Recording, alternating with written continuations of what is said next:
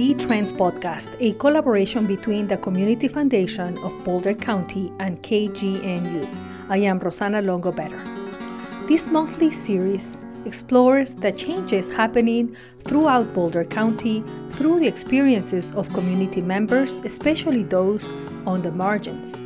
We aim to shed light on community challenges, solutions, and paths forward for the county and the country the world is experiencing the global effects of the coronavirus pandemic.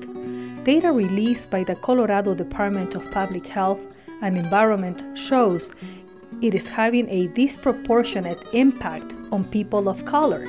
The virus is shedding light on existing racial disparities, pointing directly to systemic societal and health inequities.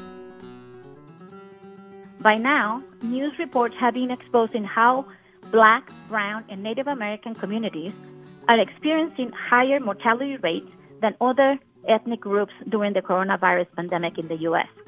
However, this should not come as a surprise to anyone. And when African Americans and Latinos and people of color are dying, they are not receive, receiving the right attention from the hospitals. And in fact, some communities are even afraid of going to the hospital because of the cost of hospitalization in the United States. According to the data from the state, Latinx people make up about 22% of the Colorado's population, but they are about 28% of its COVID 19 cases. While Black people are about 4% of the population, they represent about 7% of cases statewide. In Boulder County, the disparity is even wider. Latinx people make up nearly 14% of the population, yet they account for about 24% of the county's COVID 19 cases, and nearly one third of those hospitalized for the illness. Sheila Davis is a physician by training and the health equity coordinator for Boulder County Public Health. African Americans, uh, Latinx uh, communities, and uh, Native populations tend to suffer from health disparities for many uh, chronic health conditions like heart disease and cancer and diabetes, kidney disease. And we see that across uh, most of the chronic conditions. So now um, COVID 19 um, has arrived, and we're seeing um, explosions. We're seeing these high infection rates in our um, population dense urban centers like New York City, like Chicago, Milwaukee, like Detroit. We're also seeing high infection rates um, in uh, at, in the Navajo Nation, and this is in part because of the underlying conditions of these communities of color: the heart disease, the uh, lung disease, cancer, perhaps, uh, kidney disease. So the the storyline for COVID nineteen, I mean, it is ravaging um, so many. Um, uh, facets of our society. But I would have to say that the subtext is that COVID 19 is revealing deep fissures in our society, and some of these fissures are due to structural racism. Davis says that another fissure in society that is being revealed is the disparity between the haves and the have nots low income communities who are unable to work under quarantine cannot buy food or pay the rent. There is a concern that in, in some in certain states they aren't you know they're not evicting people who aren't think, aren't able to pay the rent. But I'm concerned what is going to happen with when when that ends. Are we going to see um, a spike in homelessness? So these are things um, that we have to consider. And then there's the issue of, of being undocumented. um, immigrant health and well being are at increased risk due to a range of factors, including fear of detention, denial of health care, and language access issues. My name is Albert Jimenez, and this clerk from the gas station is very discriminatory and very racist towards Spanish people.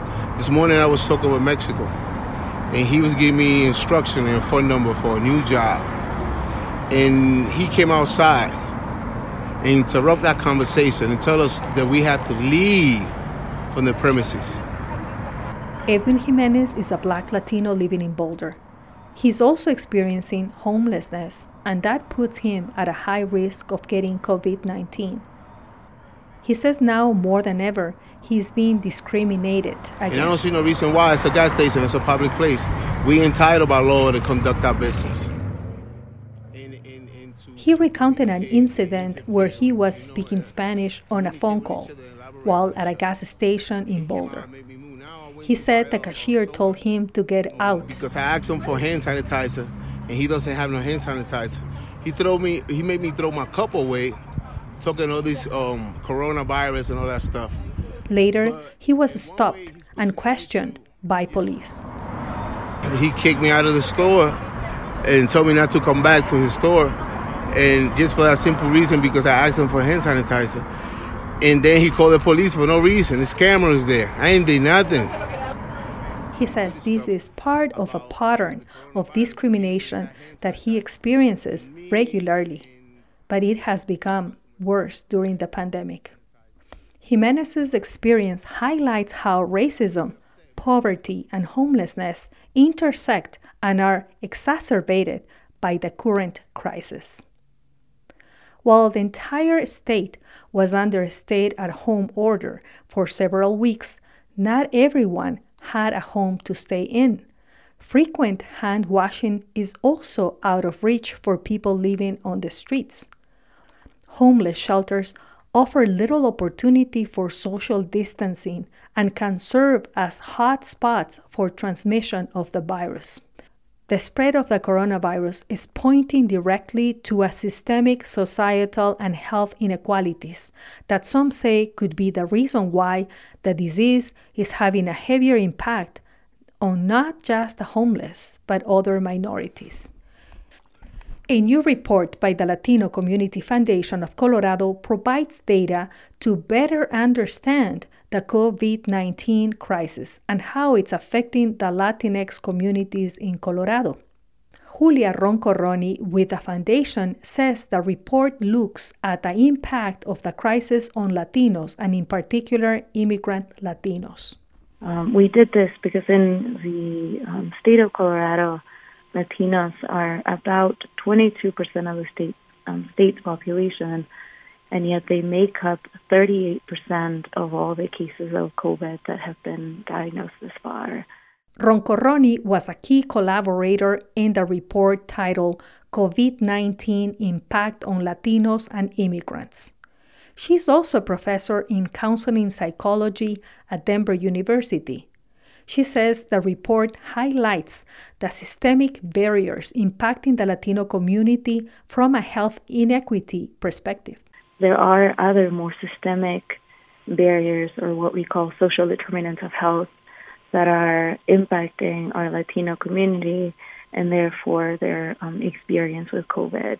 Some of these um, living conditions and environmental realities include um, occupation as essential workers, um, transportation, living in food deserts, multi generational households where keeping distance from older family members or isolating those who are sick is nearly impossible. We also see that um, Latinos are, and again, in particular, immigrants, are overrepresented in jails, in prisons, and detention centers. The report also shows that Latinos are playing a key role in sustaining the U.S. economy through the pandemic and are overrepresented as frontline workers. And so, and this is this is especially true for undocumented immigrants. And, and so we know, of course, that if you have increased exposure in these environments, then you'll have increased infection rates.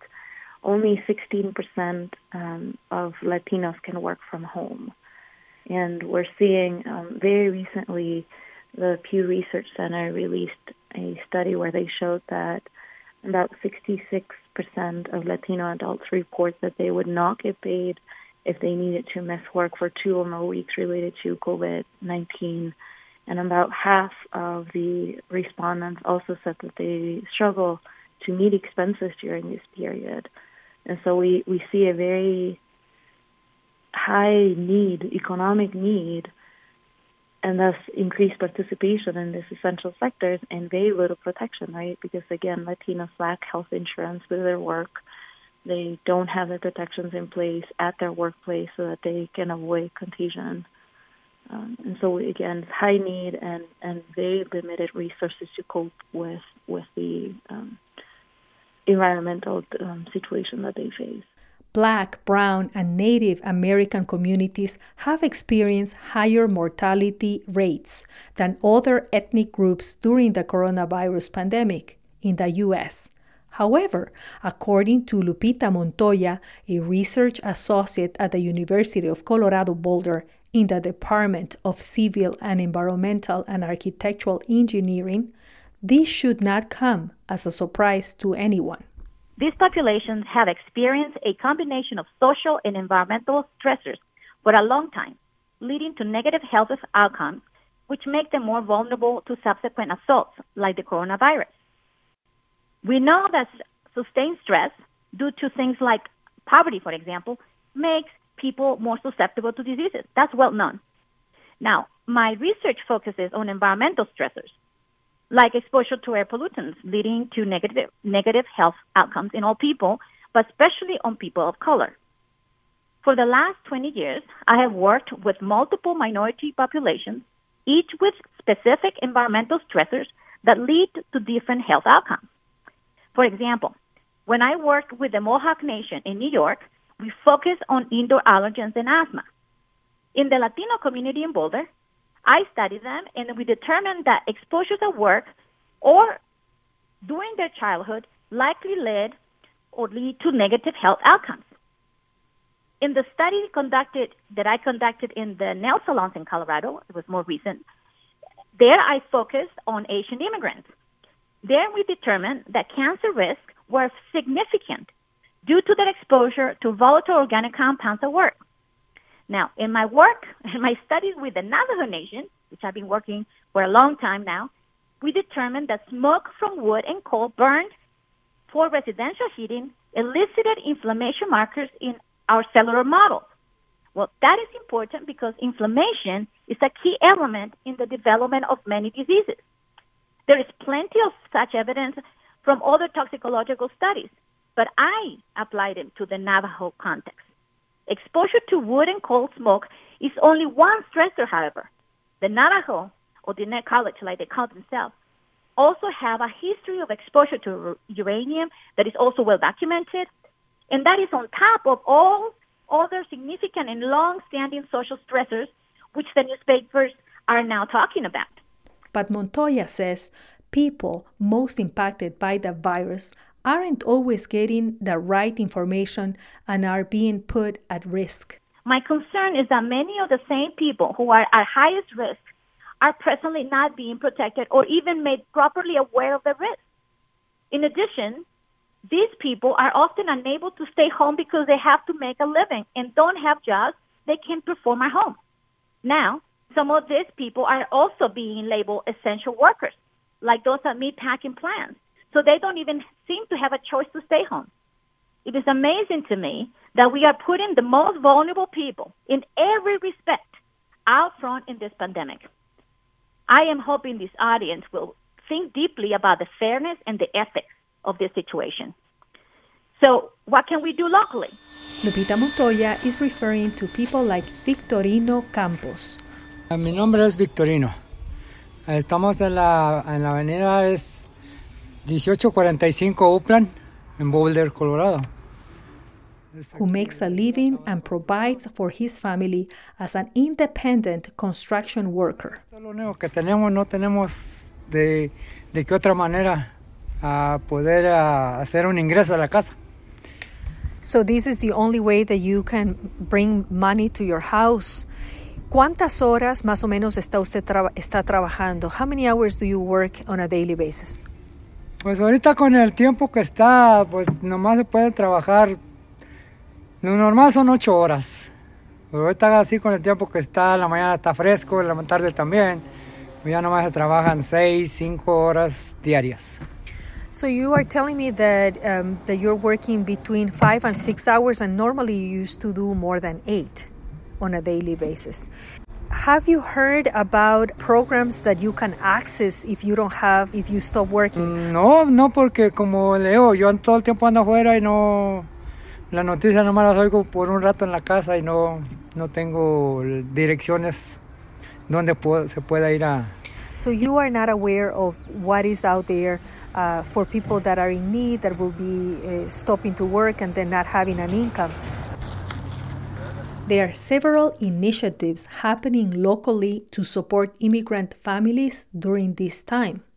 Laura Soto, a DACA recipient and community leader, is involved in a local grassroots based effort designed to connect immigrants and particularly the undocumented community with the resources they need.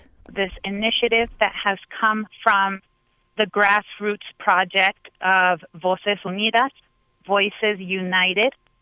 This is a project that started last year in November to help undocumented students in our area, as well as documented students, at a very crucial time uh, when we realized that our immigrant population, specifically the youth that goes to our school district, needed extra support, not only in immigration matters, but also mental health and general uh, support with school.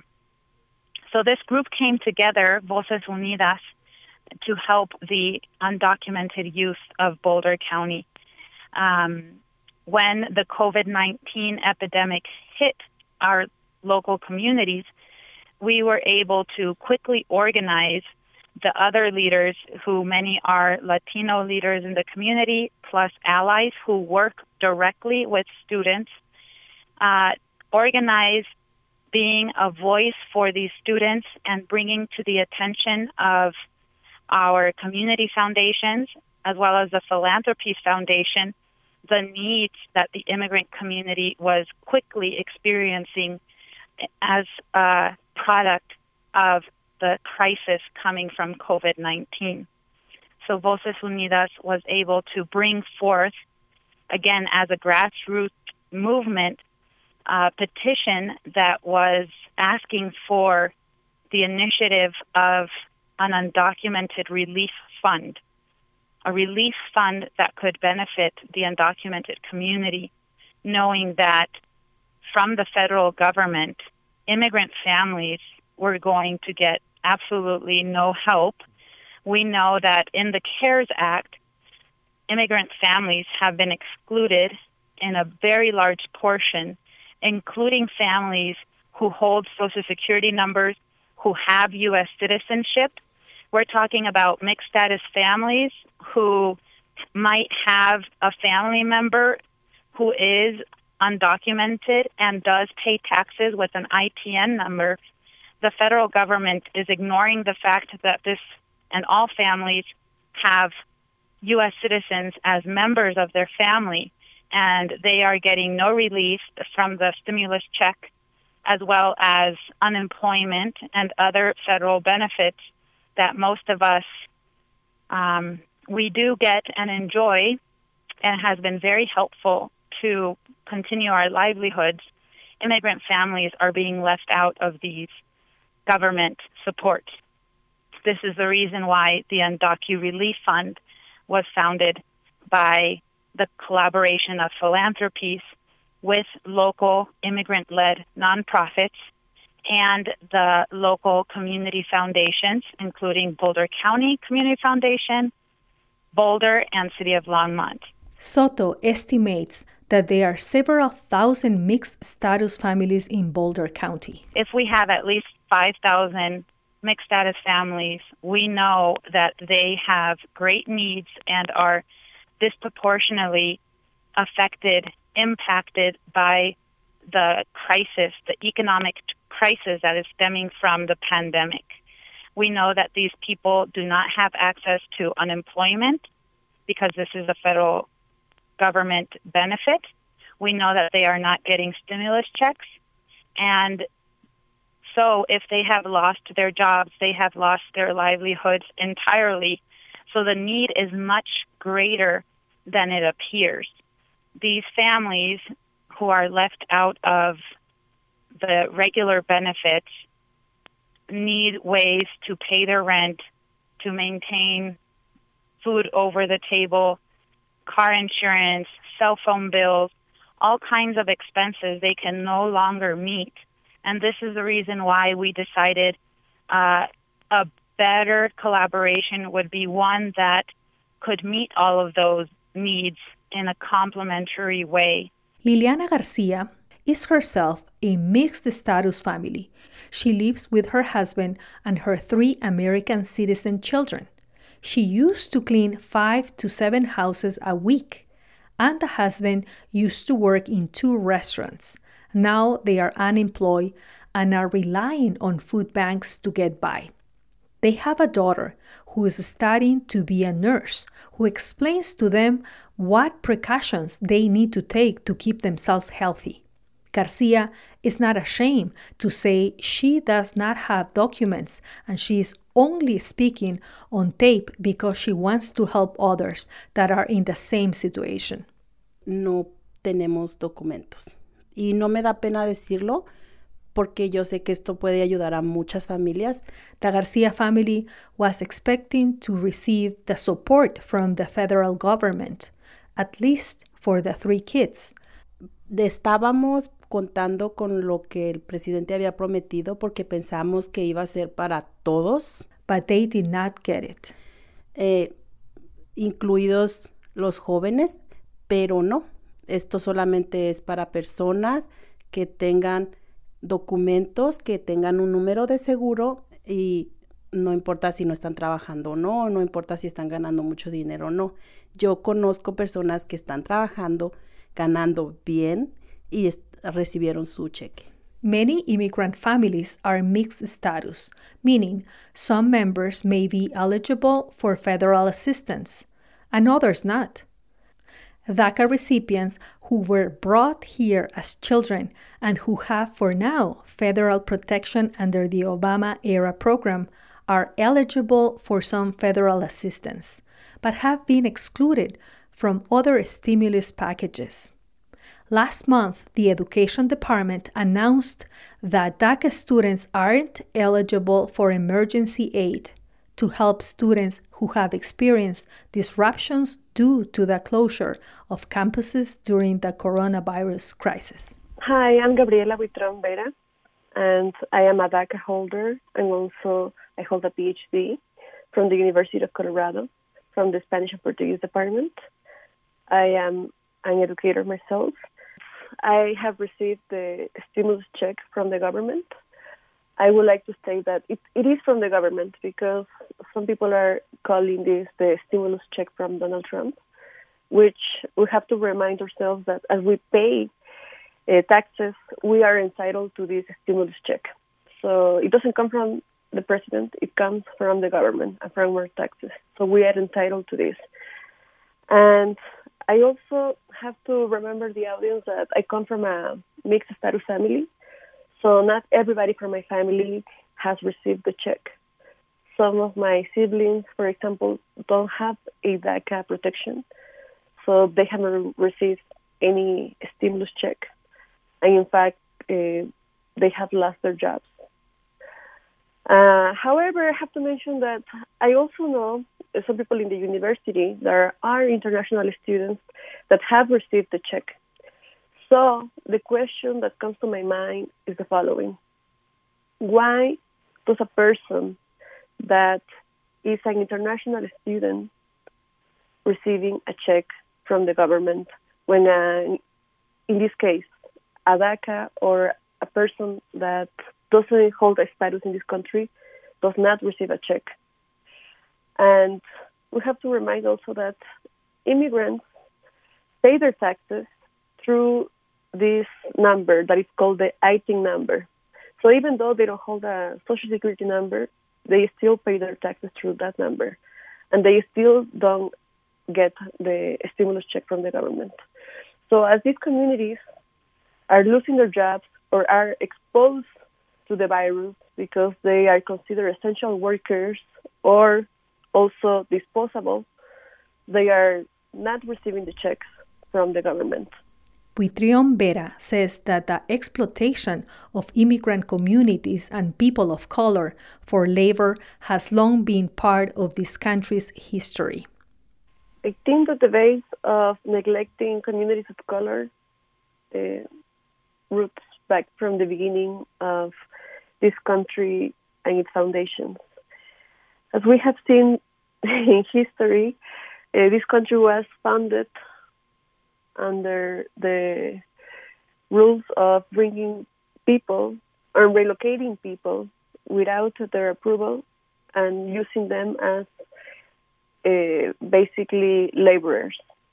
In this case, we have the uh, people that were brought from Africa. And then what they did to other communities of colors, the real citizens of these lands, to the Native Americans, they also relocated them. And this has been continuing since, throughout history. We see the relocation of communities of color through, for example, I grew up in Chicago, so we see this relocation continuously, and also the gentrification that occurs when communities of color are situated in a place, and all of a sudden, uh, they are relocated because they cannot afford the prices of this place that they used to be their land or the place of location. So this has been occurring throughout history, and that's why now that we have the, the situation with COVID 19, I think that it's even more accentuated. Why? Because for me, I take this as a social cleanse. This country has been doing social cleanse since its start. So now that we have this situation, this country is continuing that social cleanse and by exposing these people who are not protected. But because why? They are considered nuda vidas. They are considered disposable. They are considered inferior. They are considered laborers. In fact, also when we look at the prison system, who are those people that are incarcerated? Most of them are people of color.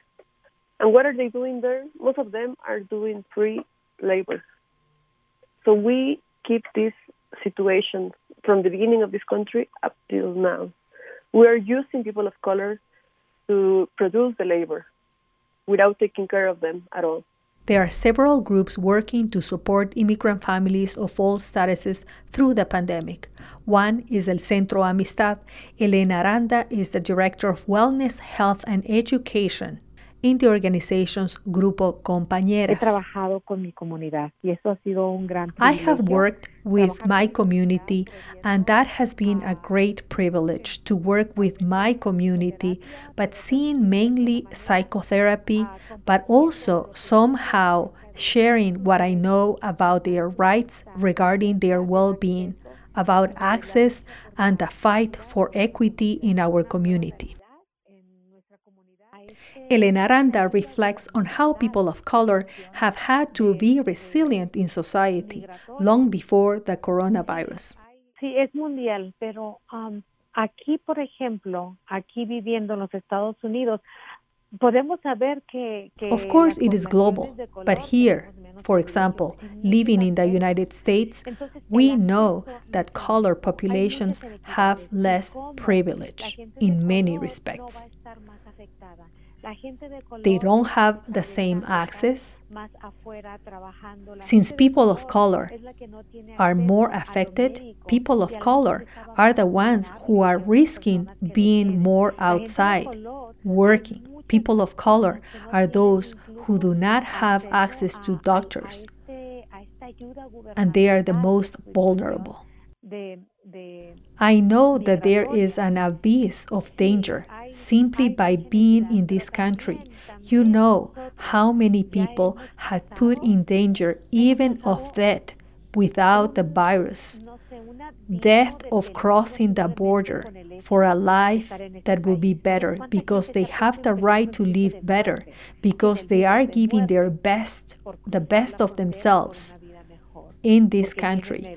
That already has us in a position of struggle, but also of strength, because the struggle here of our people is day to day to maintain their jobs, to learn another language, to learn to live differently, to learn how to deal with solitude, to learn how to be divided but they also have a beautiful, resilient power that is the reason why they are here. What is happening now is not new. They ah, fight so much day by day.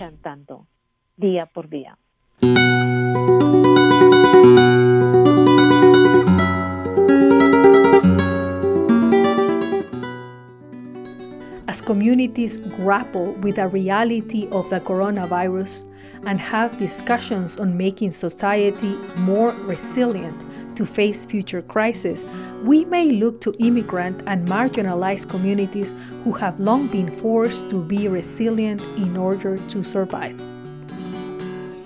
For the Trends Podcast, I am Rosana Longo.